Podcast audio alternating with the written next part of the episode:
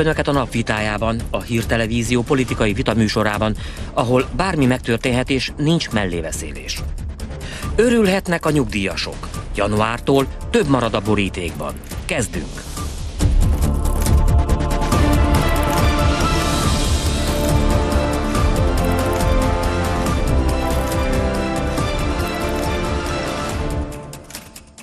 Ez a csörte, a napvitája. Mai vendégeink. Mesterházi Attila, aki szerint hosszú évek óta nem voltak ilyen mélyponton a NATO-orosz kapcsolatok. Nyitrai Zsolt, aki azt mondta, a kormány nem csak beszél a környezetvédelemről, hanem tesz is érte. A résztvevők ugyanannyi időt kapnak érveik bemutatására, és ahogy az idő lejár, elnémul a mikrofonjuk. A vitát két elemző újságíró figyeli, akik a második részben elmondják a véleményüket. Aki a szabályokat ma betartatja, M. Dobos Marian. Jó estét kívánok, és ahogy említettük, nyugdíjjal kezdenénk, és ma a Facebook oldalán képviselő úr a következőt írta ki. Orbán visszaadjuk a teljes 13. havi nyugdíjat, magyar nyugdíjas, az elmúlt 12 év összes 13. havi nyugdíját, amivel tartozol? Ugye ezt a kérdést tette fel, de hát 2009 májusában ön volt az egyik, aki megszavazta a 13. havi nyugdíjak megszüntetését. Hogyha most kormányra kerülnének, ismét megszüntetnék? Nem. Akkor változott az álláspontja ezzel kapcsolatban, vagy jónak tartja a kormányzati intézkedést? Hát nem gondolom azt elfejtette hozzátenni, hogy én voltam az a képviselő, aki megszavaztam, hogy legyen 13. havi eh, nyugdíj, és a Fidesz kétharmaddal nem tudott változtatni ezen a, a szabályon, tehát a 2010-től kezdődően egyik évben sem adták vissza a 13. havi eh, nyugdíjat. Erre próbáltam utalni, hogy lett volna rá lehetőség, lett volna rá forrás, különösen az elmúlt években, mégsem a nyugdíjasok voltak a prioritás a Fidesz számára. Jó estét kívánok, és tisztelettel köszöntöm a Hírtelevízió nézőit, és köszöntöm mai vitapartneremet, a képviselő társamat. Nagyon örülök, hogy szóba került ez a kérdés, mert hogy az idősek és a nyugdíjasok helyzete az egy kiemelten fontos ügy. Hamarosan ugye az idősek is egy fontos döntés előtt állnak, hiszen lesz majd országgyűlési választás Magyarországon, és nekik is el kell mondani a véleményüket, dönteni kell, hogy kit választanak. Ezért jó, hogyha tudják, hogy a közéletben kitől mire számíthatnak. Ugye a baloldal már itt szóba került, Ugye annak idején a baloldal az a 13. havi egyhavi nyugdíjat elvette az idősektől, hogy említette ezt képviselő is megszavazta az országgyűlésben, a baloldal egekbe emelte a, a rezsijárakat, valamint fizetősé akarta tenni az egészségügyet. Ezzel szemben az Orbán Viktor vezette polgári kormányra számíthatnak a nyugdíjasok, hiszen nehéz helyzetben nem megszorítjuk őket, mint tette a baloldal, mikor elvette a 13. havi nyugdíjat, hanem segítő kezet nyújtunk nekik, visszaadjuk nekik jövő februárban a teljes egyhavi nyugdíjat, és azt is szeretném kiemelni, hogy ebben a hónapban pedig sor került, sokan már megkapták, páran még majd ezután fogják megkapni a rekord összegű nyugdíjprémiumot. Ez egységesen 80 ezer forintot jelent mindenkinek. Ugye itt az a jogszabály, hogyha a magyar gazdaság jól teljesít, 3,5% fölött van a gazdasági növekedés, akkor ebből részesüljenek a nyugdíjasok, és, és kapjanak nyugdíjprémiumot. Most mi már negyed, negyedjére tudjuk ezt a nyugdíjasoknak odaadni, amit nagyon kiérdemeltek és megérdemelnek természetesen, hiszen több mint két, fülő, két millió nyugdíjas honfitársunk él. A baloldal idején ugyanez volt a szabály, egyszer sem került sor nyugdíjprémiumnak a kifizetésére, és a baloldal miniszterelnök jelöltje, Márkizaj Péter mondta azt egyébként nem is olyan régen, hogy koronavírus járvány idején nem a nyugdíjasoknak kell plusz juttatást adni, mi ezzel nem értünk egyet. Nagyjából, ha egy mondatba kell összegezni, akkor azt tudom mondani, a 13. havi nyugdíjjal példálozva, ez, amit a baloldal elvett a nyugdíjasoktól, az Orbán Viktor vezette polgári kormány pedig visszaadja azt. Hát értem ezt a, e, hogy mondjam, csúsztatást, hogy a baloldali kormány adta, ezek tényleg. Egy baloldali kor, nem, egy baloldali kormány adta a 13. havi nyugdíjat, baloldali kormánynak kellett egy mély válságban ezt megvonnia, majd önök nem adtak semmit se, semmilyen 13. havi nyugdíjat, egészen a választások előtti évig. Én azt remélem, hogy minden évben lesz választás, mert akkor hát, hogyha minden évben a politika ilyen lelkesen támogatja az önök részéről nyugdíjasokat. Kettő, önök csináltak egy rekordösszegű áfát is, ha már rekordösszegekről beszélt, tehát ezt a pénzt már rég elvették a nyugdíjasoktól. Az Európa legmagasabb áfakulcsával, ami 27 százalék, gondolom is tudja, úgy szokták csúfolni az áfát, hogy ez a szegények adója. Na ez sújtja legjobban a nyugdíjasokat. A legmagasabb inflációs problémát a nyugdíjasoknak okoz az áremelkedés, vagy az infláció, hiszen az a nyugdíj nyugdíjas kosár, ami rájuk vonatkozik, nem a rendes inflációs kosár, hanem amiből, amely termékekből a legtöbbet a nyugdíjasok vásárolják, az nem rekordmértékű 6,6 hanem sokkal nagyobb ennek a többszöröse. Tehát amit önök most adnak, az semmi ahhoz képest, mint amit 12 év alatt elvettek a nyugdíjasoktól. Úgyhogy én azt gondolom, hogy ennél sokkal több járna egyébként a magyar nyugdíjasoknak ez az önálláspontja, hogy mi történt az elmúlt tíz évben. Amit ön mondott, az meg az öné. 11 évben. akkor. Csak még ezt azért pontosítsuk, és hogyha a számokat nézzük, akkor én azt tudom mondani, hogy a nyugdíjaknak a vásárló értéke az elmúlt 11 esztendő alatt több mint 10%-kal nőtt, a nyugdíjak azok átlagosan 47%-kal emelkedtek, és nézzük, maradjunk a számoknál. Ha megnézzük, hogy 2010-ben az önök kormányzásának utolsó évében mennyi volt egy átlag nyugdíj, akkor azt tudom mondani, hogy 97 ezer forint, még ez mára több mint 150 ezer forint, közel 160 ezer forint. Úgyhogy azt gondolom, hogy ez egy, ez egy jelentős előrelépés, de a kérdést úgy tesszük föl, hogy érdemelnek a nyugdíjasok még ennél is többet, akkor én azt mondom, hogy természetesen igen, hiszen még egyszer mondom, nagyon sokat köszönhetünk a nyugdíjas honfitársainknak, azt, hogy fölépítették ezt az országot, megőrizték nekünk, meg azt, hogy egyáltalán itt vagyunk, úgyhogy segítő kezet kell nyújtani nekik. Szerintem ez a két oldal között, a baloldal és a polgári oldal között egy fontos különbség, fontos gondolkodásbeli és tettbeli különbség egyébként. Még nehéz helyzetben önök egy gazdasági válság idején, amit megítélésem szerint rosszul eh, kezeltek, eh, megszorították a rászorulókat, elvettek tőlük egy havi nyugdíjat, mi szintén egy válság idején, eh, betegségválság, járvány, vírusválság idején nem megszorítjuk a rászorulókat, hanem segítő kezet nyújtunk nekik. Ez egy fontos tettbeli és gondolkodásbeli különbség. Igen, csak azt elfelejtő, hogy mi egy Svájc indexálás alapján emeltük a nyugdíjakat, ami azt jelenti, hogy a fizetések növekedését is figyelembe vettük. Ha egy ilyen indexálás lett volna Magyarországon az elmúlt 12 évben, akkor ennél is magasabbak lennének a nyugdíjas, nyugdíjak, tehát itt is elvettek pénzt a nyugdíjasoktól. Kettő nekünk volt egy nyugdíjkorrekciós programunk, ami arról szólt, hogy ha valaki rossz évben ment nyugdíjba, mert éppen olyan szabály vonatkozott rá, akkor neki sokkal rosszabb feltételekkel tudott csak elmenni nyugdíjba, mi ezt elkezdtük korrigálni. Volt szociális szociális alapú nyugdíjkiegészítés. Önök meg, ha már szimbólumokról beszél, akkor van egy jó szimbólum, ez a szociális temetés, ez a temesd el magad típusú programja a Fidesznek. Tehát világosan látszik, hogy önök egyébként mit gondolnak úgy általában a nyugdíjasokról. És amikor jön a választás, akkor természetesen minden választói csoportot megpróbálnak magukhoz édesgetni és természetesen a nyugdíjasok az egyik legbiztosabb, legnagyobb szavazó réteg, ezért most önök is hajtanak a, a kegyeikre, de én mégis azt mondom, hogy sokkal jobban járt volna egyébként a nyugdíjas társadalom azzal, hogyha a baloldal által bevezetett nyugdíjemelési eh, rendszert üzemeltetik tovább. Amikor készültem erre a beszélgetésre, akkor szembeötlött egy cikk, egy nagyon régi cikk, 2010-es, és ön akkor azt szorgalmazta, hogy az özvegyi nyugdíjat egy egyszeri 75 ezer forintos pénzösszeggel toldják meg, akkor az is egy választási ígéret volt, mint aminek most tartja a Fidesznek az intézkedéseit? Melyik évről van szó? 2010.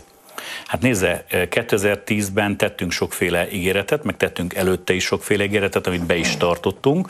Azóta is tettünk ígéretet például, hogy az élelmiszerek áfáját, alapvető élelmiszerek áfáját csökkenteni kellene, hiszen abból vásárolnak a nyugdíjasok a legtöbbet.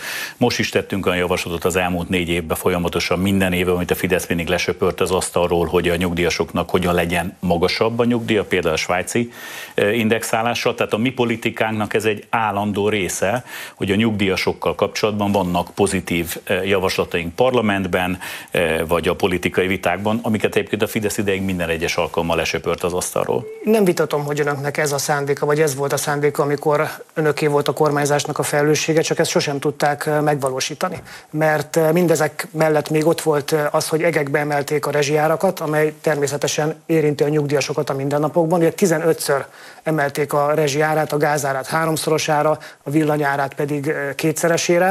Az egészségügyi szintén fizetőssé akarták tenni, hatalmas volt az infláció, és ez párosult egy gazdasági mérepüléssel. Tehát nem vitatom, hogy volt önökben jó szándék a nyugdíjasok tekintetében, de ezt nem tudták megvalósítani, nem tudták a gazdaság helyzetét kezelni, és ez kihatással volt a nyugdíjasokra. Minden mellett egy csomó hibás döntést hoztak. Mi ezt igyekszünk elkerülni. Egyébként minden jó javaslatot meghallgatunk nyugdíjas ügyben. Nem folyamatos, folyamatos párbeszédben vagyunk a nagy nyugdíjas szervezetekkel, Az idősek tanácsa is rendszeresen ülésezik, ezen miniszterek, miniszterelnök úr is részt szokott venni, és hát mi 2010-et megelőzően kötöttünk a nyugdíjasokkal egy, egy szövetséget, és minden évben vannak intézkedéseink, számukra fontos döntéseink. Persze nagyon sok tennivaló vár még ránk e tekintetben, ezért is kérjük majd a bizalmat 22 áprilisában. Bocsánat, annyit hozzá kell tenni, hogy azért volt egy szociális kompenzációs rendszer, tehát a mi szociális támogatási rendszerünk az úgy működött, hogy aki rászoruló, az nagyobb támogatást és segítséget kap, aki pedig nem rászoruló, az pedig nem kap segítséget. Tehát én azt gondolom, hogy például a rezsi támogatás szempontjából, aki gazdag, aki jó módú, annak nem biztos, hogy kell adnia az államnak támogatást. Viszont akinek kisebb a keresete, például amilyenek a nyugdíjasok, vagy az egyedül élő nyugdíjasok, úgy, úgy szokták ugye mondani, hogy kis nyugdíjasok, azoknak viszont több támogatást kellene adni, erről szólt a mi politikánk egyébként. Csak Mindjárt nem tudták megvalósítani. Dehogy nem, tehát volt egy ilyen rendszer, ami működött. Mindjárt áttérünk akkor a rezsicsökkentésre. Egy-egy mondatra még hadd kérdezzem meg a képviselő urakat. A svájci indexálással kapcsolatban a miniszterelnök jelölti vitákon, ami az előválasztáson volt, Dobrev Klára megígérte, Márkizai Péter pedig nem ígérte meg, tehát ő nem vezetné be ezt a svájci indexálást a nyugdíjakkal kapcsolatban. Ön ehhez hogy áll, illetve a Fidesz az hogyan gondolkodik ezzel kapcsolatban? Én úgy, Dobrev Klára vagy Márki Zaj Én úgy, hogy Péternek a... Uh-huh. Márki Zaj Péternek ezt a megnyilvánulását nem tudom, hogy mennyire vehetjük komolyan. Ő volt az, a visszaredeket visszautalni az előző gondolatomra, amikor bejelentettük azt, hogy visszaadjuk a 13. havi nyugdíjat, amit a baloldal elvette a nyugdíjasoktól. Ő azt mondta, hogy erre nincs szükség, és ez egyáltalán nem időszerű. Ebben a helyzetben nem a nyugdíjasokat kell támogatni. Szerintem ez egy nagyon hibás irány, nagyon hibás gondolkodás, hiszen több mint két millió nyugdíjas honfitársunk él Magyarországon. Na nézzük akkor a rezsicsökkentéssel kapcsolatos témákat. Bocsát, ebben azért érdekes lenne, hogy jobb lenne, hogyha például a rendszer úgy épülne föl, hogy akinek kisebb a nyugdíja, tehát nem még az átlag nyugdíjat sem éri el, vagy éppen 100 ezer forint alatti nyugdíja van, és ebből is van 100 százezes nagyságrendben Magyarországon, ő nekik jobban kellene emelni a nyugdíjat, nekik többet kellene adni. Mi azért érveltünk például egy egyösszegű 13. havi nyugdíj mellett, mert az, azt lehetett volna mondani, hogy ugye ez van egy fix összeg, az, aki alatta van a nyugdíj, annak ugye többet jelent, akinek meg fölött annak egy picit kevesebbet, de önök ugye eltörölték a nyugdíjnak a felső határát, tehát 5 milliós nyugdíjat is kaphat ma Magyarországon valaki, van is rá példa, és szerintem ez egy igazságtalan rendszer. Tehát az államnak azoknak kellene többet segíteni, akik nehezebb helyzetben vannak. Ez egy szerintem egy jelentős különbség a Fidesz meg a baloldal megközelítése között. Még erre hadd reagálok egy mondatban, és utána rátértünk a következő témára. Az én álláspontom szerint pedig összességében kell nézni a dolgokat, nem pedig úgy, hogy kiemelünk ebből egy szegmest vagy, vagy egy-egy elemet. Ugye a nyugdíjasokat érinti most a 13. havi nyugdíj visszaadása, érinti a 80 ezres nyugdíjprémium, érinti a rezsicsökkentés, érinti a benzináraknak a befagyasztása, tehát mi ezt összességében nézzük azt kell nézni mindig, hogy a nap végén a nyugdíjasoknak mennyivel van több pénz, mennyit tudnak spórolni. No, Ezért akkor... mondom, hogy ez egy jelentős különbség a kettőnk megközelítése között. Na, kíváncsi vagyok, hogy ez hogyan tükröződik majd a rezsicsökkentéssel kapcsolatos témával, ezzel folytatjuk.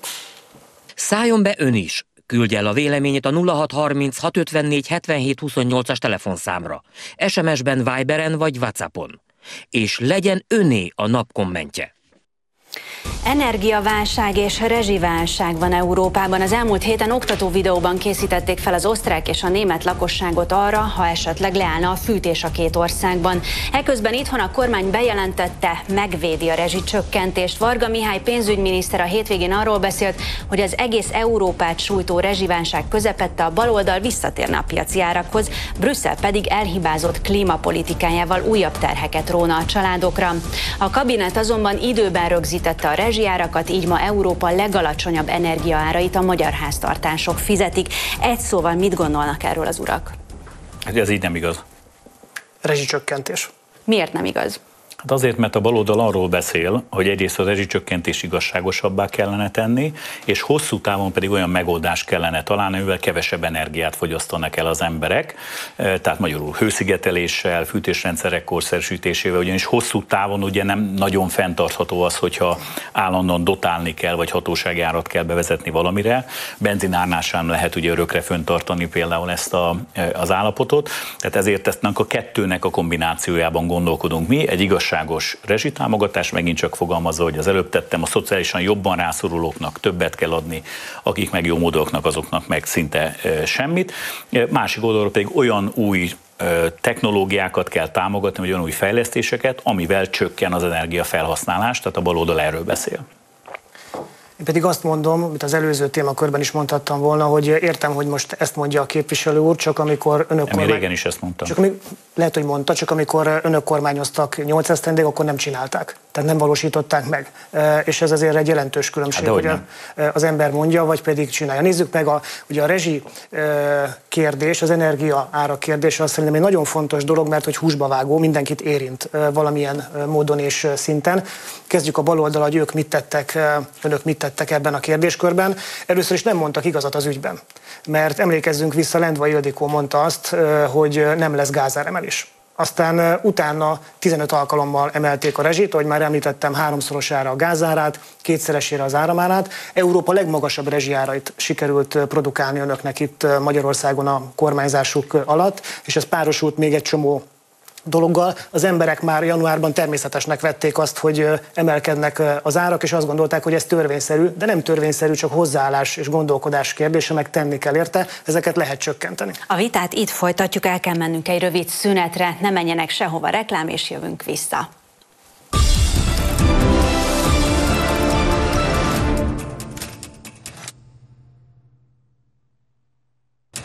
Jó estét kívánok! Folytatódik a Csörte a napvitája élőben a hírtelevízióból Nyitrai Zsoltal és Mesterházi Attilával. Rezsicsökkentésnél hagytuk abba, és Nyitrai Zsolt képviselő úr azt mondta, hogy nagyon szépek azok az ígéretek vagy kívánalmak, amiket mondott ön, de korábban is mondtak, ígértek dolgokat, csak nem valósították meg.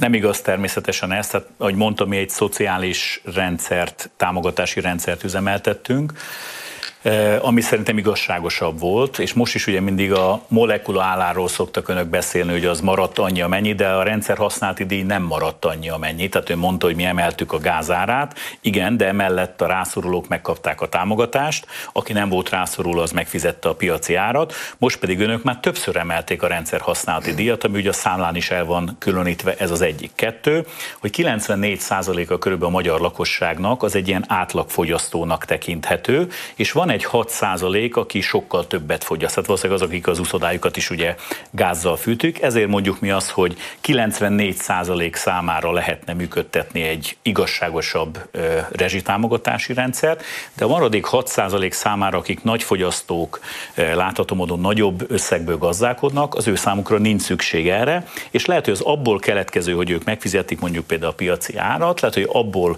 keletkező többletbevételből lehet esetleg a rendszert is kompenzálni, hiszen hiszen azért ez valahol költségvetési kiesés egészen biztos, még akkor is, hogy a szükséges ebben a tekintetben. Tehát mi egy igazságosabb rendszerben gondolkodunk, és emellé tesszük mindig azt, hogy kell egy energiahatékonysági programot sokkal erőltetettebben és egyszerű feltételekkel elindítani azoknak a lakásoknak is, akik mondjuk nem új lakást építenek, hanem adott esetben egy régi lakást újítanának föl, vagy azokon a helyeken is, ahol nem tudnak gázzal fűteni, hanem például tűzifával vagy minden mással kénytelenek fűteni, hiszen ugye rájuk nem vonatkozik a, a rezsicsökkentés, és tipikusan ezek a családok kisebb településeken laknak falusi környezetben, tehát azt gondoljuk, hogy nekik is kellene nagyobb segítséget és támogatást adni. Maradjunk annyiban, hogy mind a ketten foglalkoztunk a rezsivel, önök emelték, mi pedig csökkentettük. Képviselő urat egy olyan szakembernek... Mind a kettővel foglalkoztunk az áfával, mi csökkentettük, önök növelték. Képviselő urat egy olyan szakembernek tartom, aki nemzetközi ügyekben egyébként járatos, és hát azt el tudjuk mondani, ezt bizonyára meg tudja ön is erősíteni, hogy napjainkban Németországban és Ausztriában egy átlagos család dupla annyit fizet gázra és áramra, mint egy magyar család itt most Magyarországon. Valószínűleg nagyobb fizetés ez, annak, ez annak köszönhető, ez annak köszönhető, hogy mi rögzítettük ezeket az árakat, és az elmúlt tíz évben egy nagyon komoly és következetes rezsicsökkentő politikát folytattunk, és az a szisztéma, amelyet megalkottunk, az biztonságos, ez kiszámítható. nem igaz, hogy, hogy rezsicsökkentő politikát Az biztonságos, kiszámítható és hosszú távon is működik. Most azért azt, azt mindenki aláírja, hogy egy, egy hatalmas nagy energiárobbanás van egész Európában, vagy egész, egész világon. Elszálltak ezek az árak, nálunk ez ezt sikerült szinten tartani, és ez egyébként ennek köszönhető. Hogyha nem lenne most rezsicsökkentés, akkor egy átlagos magyar család havonta több mint 32 ezer forinttal fizetne többet, mint most. Ez éves szinten a rendszer közel, díj közel 400 ezer, vagy több mint 400 ezer forint, úgy is mondhatjuk, most ennyi spórolnak meg. Ez azért nem mindegy. Az biztosan kimondhatjuk, hogyha a baloldal alakítanak kormányt Magyarországon, Gyurcsány Ferenc és Márkizaj Péter vezetésével, akkor egy csökkentést azt, azt elengednék, hiszen a, miniszter, nem igaz. a miniszterelnök jelöltjük nyilatkozta azt képviselő, bocsánat, hogy ebben a formában ő nem tartaná meg a rezsicsökkentést, és erre nincsen szükség. Hát olyan formában ugye nem, hogy nem igazságos. Tehát ezért mondjuk azt, hogy igazságosabb rendszeré kell el ezt alakítani, vinni, bocsánat, el akarja és vinni. emellett ki kell egészíteni egy hosszú távú megoldással, így pontos. Úgy nyilatkozott, hogy el akarja vinni a rezsiárakat a piaci árak irányába, ami megítélésem szerint egy olyan ár elszabadulást és robbanást okozna, mint amit láthatunk az előbb említett Ausztriában és Németországban, ahol már dupla annyit fizetnek az ottani háztartások, családok, mint mi magyarok itt Magyarországon. Igen, csak fideszesek mindig szemérmesen hallgatnak arról, hogy volt, amikor ez az energiaár, ez alacsonyabb volt, mint a hatósági ár, és azokban az években önök több mint 100 milliárd forint bevételt kaszáltak azon, hogy hatósági árként megtartották ezt a rezsiár szintet. Mi többször kezdeményeztük a parlamentben, hogy igazítsuk a lecsökkent árvilágpiaci árakhoz ezt a rezsiszintet, és adjuk oda az embereknek ezt a több mint 100 milliárd forintot. Önök erre sosem voltak hajlandók, tehát azért mondom, hogy azért ez a rezsi csökkentési ciklus ez nem követte az önök esetében a világpiaci árakat, hanem azt inkább eltették, mm. már olyan értelemben, hogy másra elköltötték. Én muszáj reagálnom, ez az önállítása, az enyém pedig, nem, ez a tény. Az, enyém pedig, az enyém pedig az, hogy egy hosszú távon működő, kiszámítható és biztonságos rezsicsökkentő programot tudtunk megalkotni, önök pedig, amikor 8 évig kormányon voltak, nem csökkentették, hanem emelték a rezsijárakat. És egy szociális rendszert működtettünk, ami a rászorulóknak adott támogatás, azoknak, akiknek kellett ez a támogatás, tehát igazságosabb volt a rendszer, és mégis csak még egyszer hadd mondjam azt, hogy önök, amikor tehették volna, hogy még lejjebb viszik ezt a szintet, nem tették meg, hanem inkább eltették az abból származó pluszbevételt. Hogyha már szóba került Márkizai Péter és a rezsicsökkentéssel kapcsolatos nyilatkozatai, akkor érdekelne a véleményük, hogy mit érthetett az alatt, mert ugye a Fidesz mondja azt, hogy például Márkizai Péter azt mondja, hogy a piaci árakkal lehetne befolyásolni, vagy rászoktatni az embereket, hogy kevesebb energiát fogyasztanak, illetve vizet. Ugye volt egy olyan interjúja is, hogy a környezetvédelemre is káros hatása van a rezsicsökkentésnek, és ő azt mondta, hogy így kellene befolyásolni az embereket. Ez tényleg azt jelenti, amit a Fidesz mond, hogy a magas piaci árakkal ő effektíve leszoktatná az embereket arról, hogy kevesebb energiát, vizet, fát, mindent használjanak.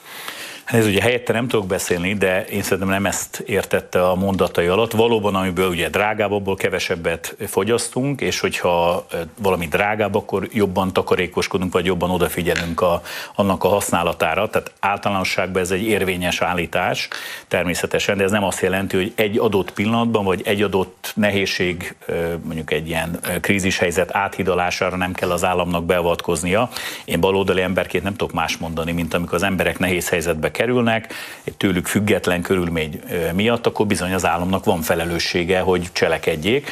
Én pusztán azt mondom, hogy ezt lehet igazságosabban, kevésbé igazságosan, racionálisan, hosszú távú megoldásokat is alkalmazva csinálni, meg lehet csak pusztán párpolitikai, meg adott esetben szavazatszerzési szempontokat figyelembe véve. Röviden. Szerintem, amit Márki Zaj Péter, a baloldal miniszterelnök jelöltje mond, az, az felháborító. Nem mondhat ilyet szerintem egy kormányfőjelölt, hogy akkor majd, ha piaci árat vezetnek be az energia tekintetében, akkor kevesebbet fogyasztanak az emberek. Ez olyan, mint amit mondott a benzinárak tekintetében, hogy jó, hogyha elszállnak a benzinárak, mert akkor majd kevesebbet járnak az emberek kocsival, meg hogy vesznek majd kisebb autót. Szerintem, aki ilyen nyilatkozatokat tesz, az nem alkalmas egy ország vezetésére. Vírushelyzetben mit csinált volna? Azt mondtam, hogy az emberek ne kapják el a vírust, a betegséget. No, ezzel a témával folytatjuk benzinár, illetve a hatósági árral.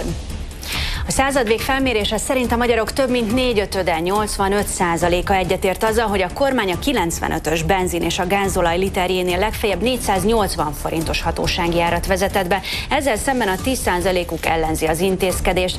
A felmérésből kiderül az is, a baloldali megkérdezettek 88, a jobboldaliak 85, míg a középen állók 84 százaléka helyesli a benzin és a gázolaj árának maximalizálását. Egy szóban erről mit gondolnak? Már rég meg kellett volna lépni a kormánynak. 480.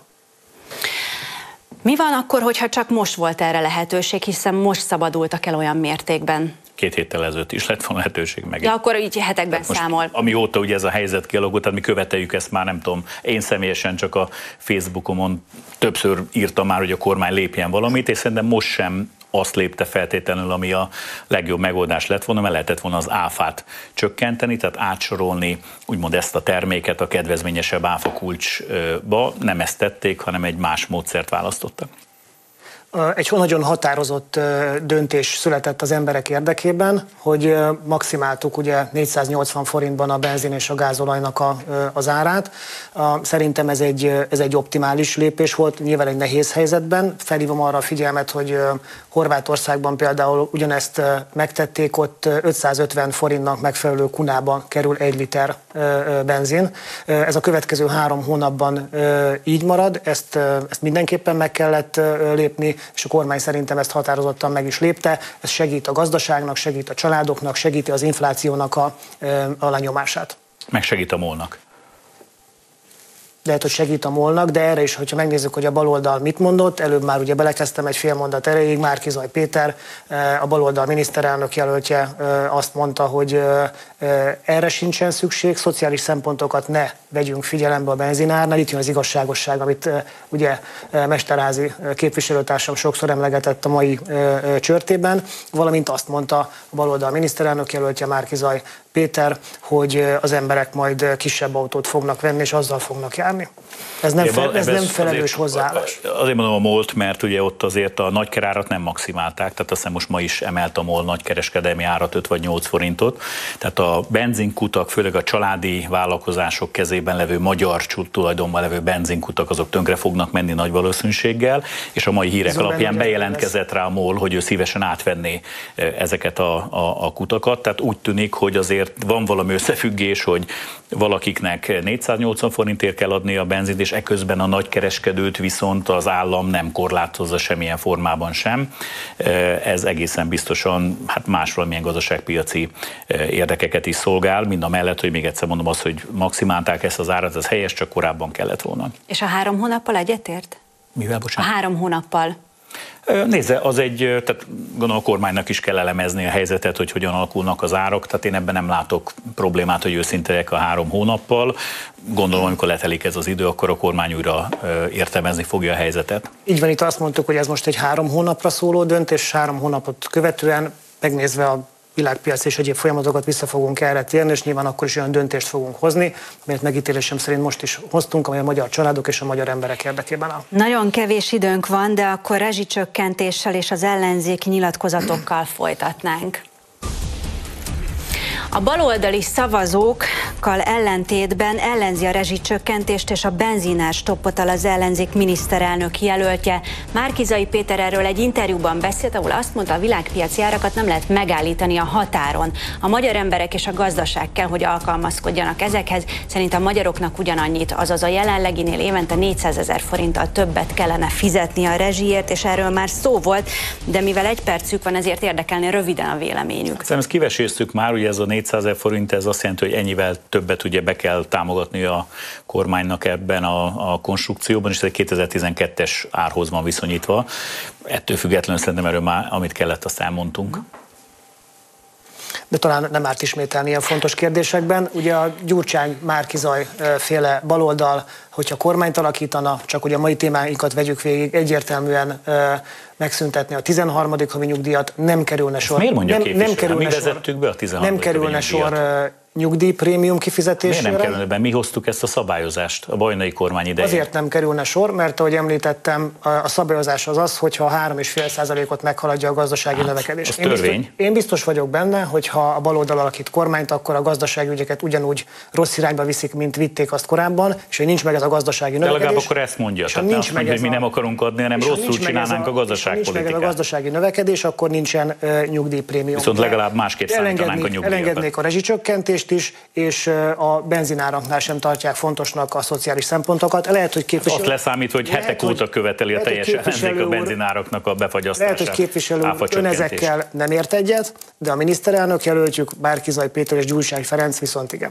Hogyan oldanák meg akkor ezt a benzinár kérdését, hiszen most mondta, hogy hetek óta követelik a hatóság bevezetését, ugyanakkor az imént azt is említett, hogy milyen nehéz helyzetben vannak a kiskutaknak az üzemeltetői. Ilyen helyzetben azért nehéz igazságot tenni. Hát szerintem a MOL kibírná az, hogy önálló és a nagykerárral is kezd. De most csak a nagykerár? Igen. Alapvetően a nagykerárat minél drágábban kell megvenni egy kiskereskedőnek, annál nagyobb a vesztesége. A 480 forint maradna? Hát most hadd ne ötleteljünk ja, a különböző számokba. Például, hogyha 18 százalékos áfa kulcsba tennénk be, akkor lehet, hogy még alacsonyabb is lenne 480 forintnál egy picit a, a benzin, amit mi javasoltunk, hogy legyen egy kedvezményes adókulcs. Én azt gondolom, hogy a baloldal minden egyes említett vívmányt, az idősek támogatását, rezsicsökkentést azt elengedni, hogyha kormányra kerülne, úgyhogy azt javaslom, hogy ezt ne próbáljuk ki. Hát én szeretem, meg azt kellene Magyarországnak, hogy kipróbáljuk végre, hogy milyen az, amikor valóban képviseljük a nyugdíjasokat, valóban szociális alapon támogatjuk az embereket, és végre azok kapnak valódi segítséget, akik rászorulnak, nem pedig a fideszes haverok és oligarchák. De a baloldali kormányzást már kipróbálta az ország többször is, és nem jött be egyszer sem. Hát ezt nem tudjuk, mert volt többször, és meglátjuk, hogy hogy döntenek majd a választópolgárok, hogy akarnak-e baloldali kormányzást, bízunk. A választópolgárok döntenek. Baloldali kormányzás lenne? Ugye jobboldali konzervatívnak mondja magát már Kizai Péter. Hát ez egy koalíciós kormányzás lenne. Márkizai Péter egy baloldali politikus. Nem, ő egy konzervatív jobboldali politikus. Minden ugyanazt mondja, mint Gyurcsány Képviselő úrnak elfogyott az ideje, azt szeretném mondani, nem tud már, de önnek van 6 másodperce, de ez egy nagyon fontos kérdés most akkor egy jobboldali hangerejű kormány lenne, vagy baloldali kormány lenne, ha nyernének? Márkizai például egy jobboldali konzervatív ember, értem, hogy a Fidesz nem ezt akarja róla állítani, mert sokkal nehezebb megfogni egy ilyen orientáltságú Képviselő urak, bízom benne, hogy ezt, ezt a vitát folytatjuk egy legközelebbi alkalommal. Köszönöm szépen, hogy itt voltak, mi pedig akkor újságírókkal folytatjuk. Önök továbbra is a csörtét, a napvitáját látják, a hírtelevízió politikai vitaműsorát, ahol nincs mellébeszélés. A politikusok vitája után most az újságíróké a terep, akik eddig élőben a stúdió előtt követték az adást. Mit szólnak ők a most elhangzott vitához? Kinek volt igaza? Melyek voltak a legérdekesebb gondolatok? És akik most egyenesen megmondják a véleményüket, Csuha Ildikó és Nagy Ervin. Szervusztok, jó estét kívánok! Szervusztok, jó estét kívánok Szervusztok. a nézőknek! No, elég sok minden elhangzott. Hogy láttátok ezt a mai vitát? Mint egy kampányvita. Mindenki elmondta azt, ami úgy gondolta, hogy már ismerős szlogen, és nem átsúlykolni. Uh-huh. Abszolút egyetértek, tehát mint hogyha egy igazi kortes kampány köze, kellős közepén volnánk, és egy ilyen éles vita, főleg a végére élesedett ki egyébként a vita, kicsit pörgősebbé és vált, ami érdekesítette. Ami viszont szerintem nagyon beszédes az az, hogy még a jobb oldalon egy cselekvő, kormány mellett beszélő képviselőt láttuk, addig Mesterházi Attila a képviselő úr bármilyen ügyesen is érveljen, egyébként nagyon ügyesen érvel, ezt el kell ismerni, mégiscsak egy olyan nehéz terepen van ő, ahol a baloldal a történelmi okoknál fogva nagyon hiteltelen ebben a kérdésben.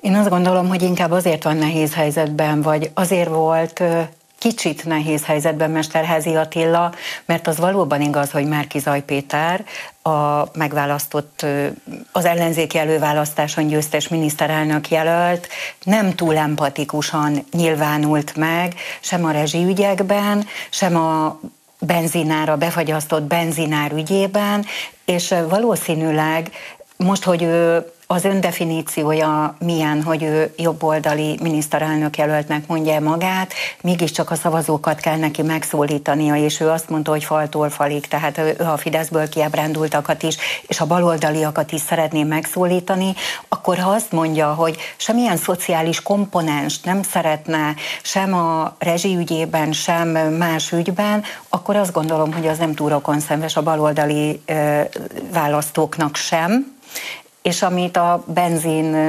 árról mondott a 480 forintos benzináról, ő egy amerikai példát hozott, hogy milyen okosak Amerikában, mert ott egy kicsi autót vásároltak, és hárman, négyen mentek azzal az egy autóval munkába.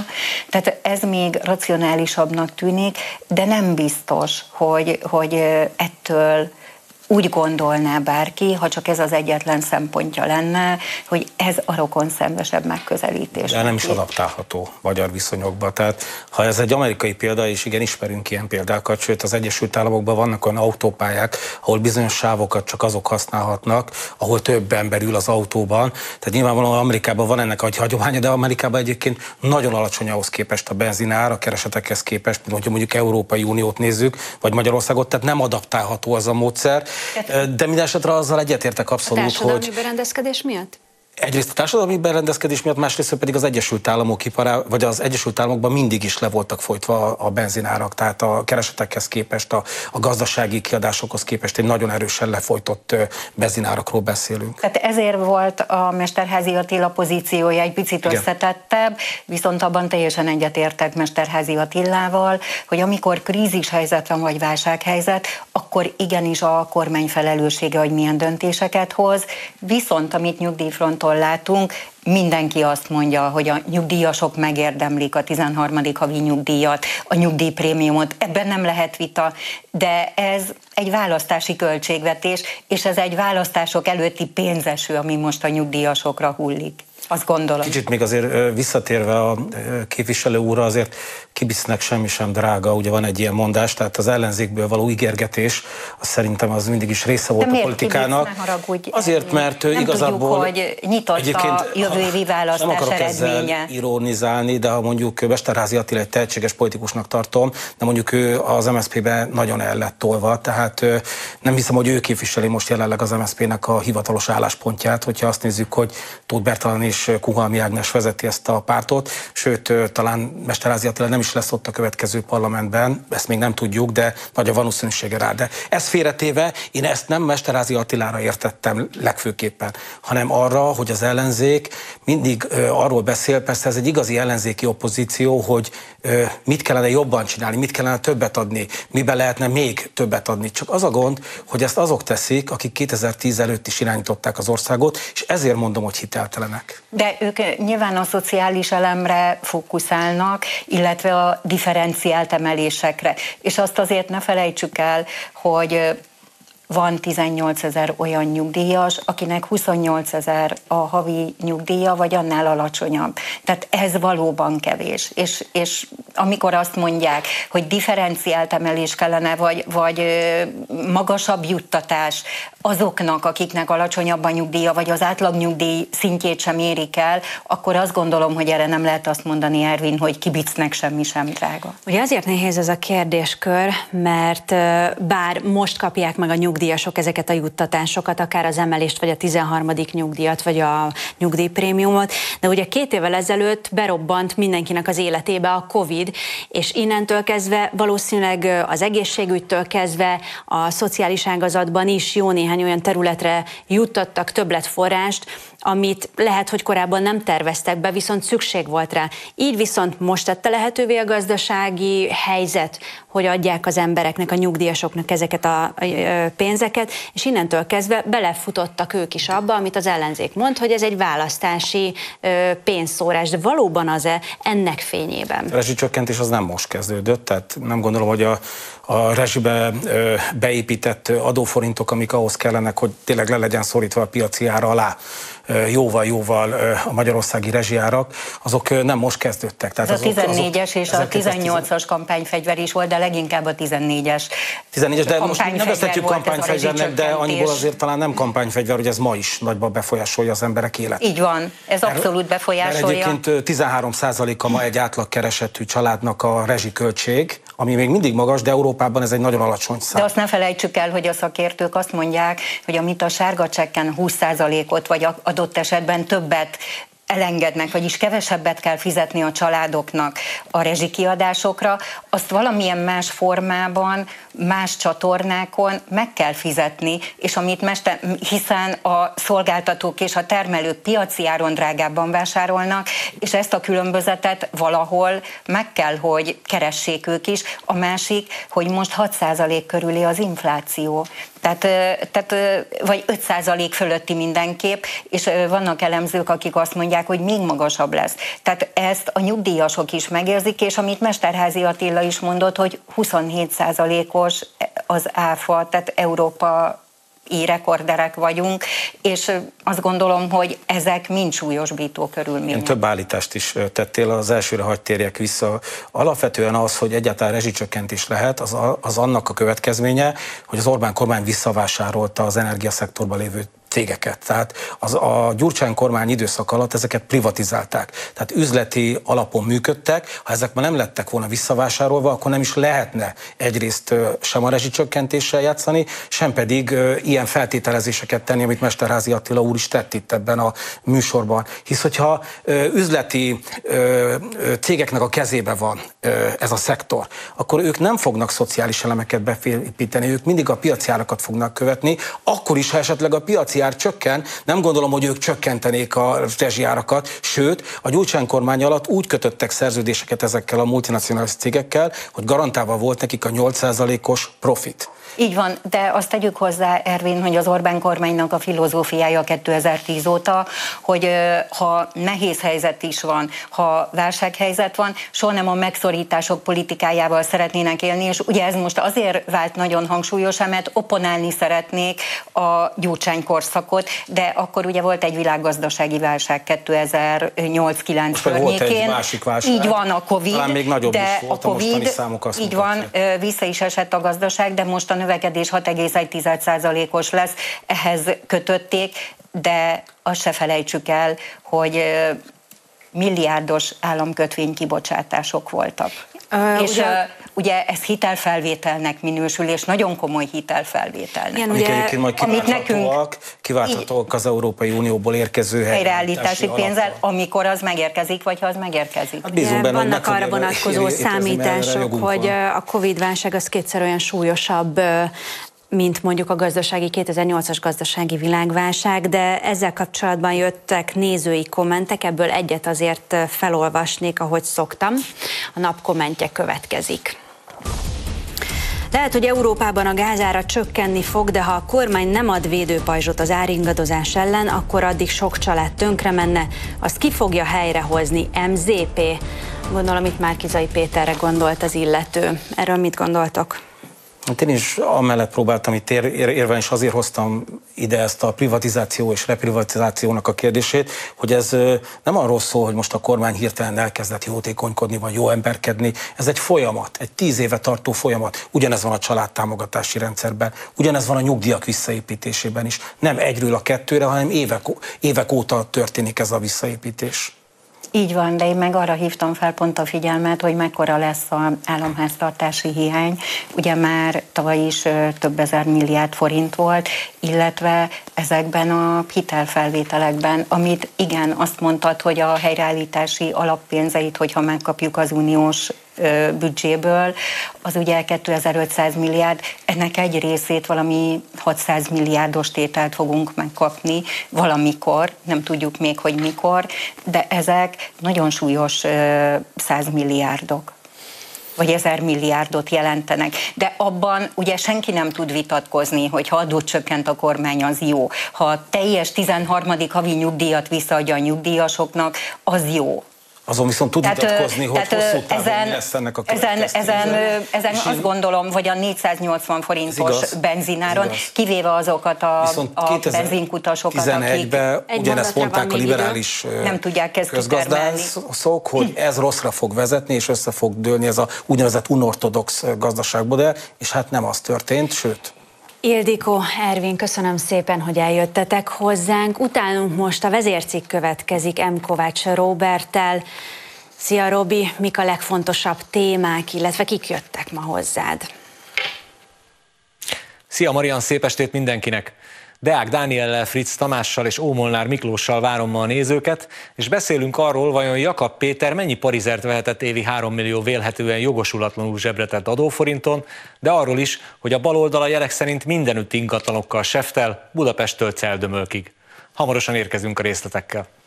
Köszönjük szépen, önöknek pedig a figyelmet köszönöm, és további szép estét kívánok mindenkinek viszontlátásra.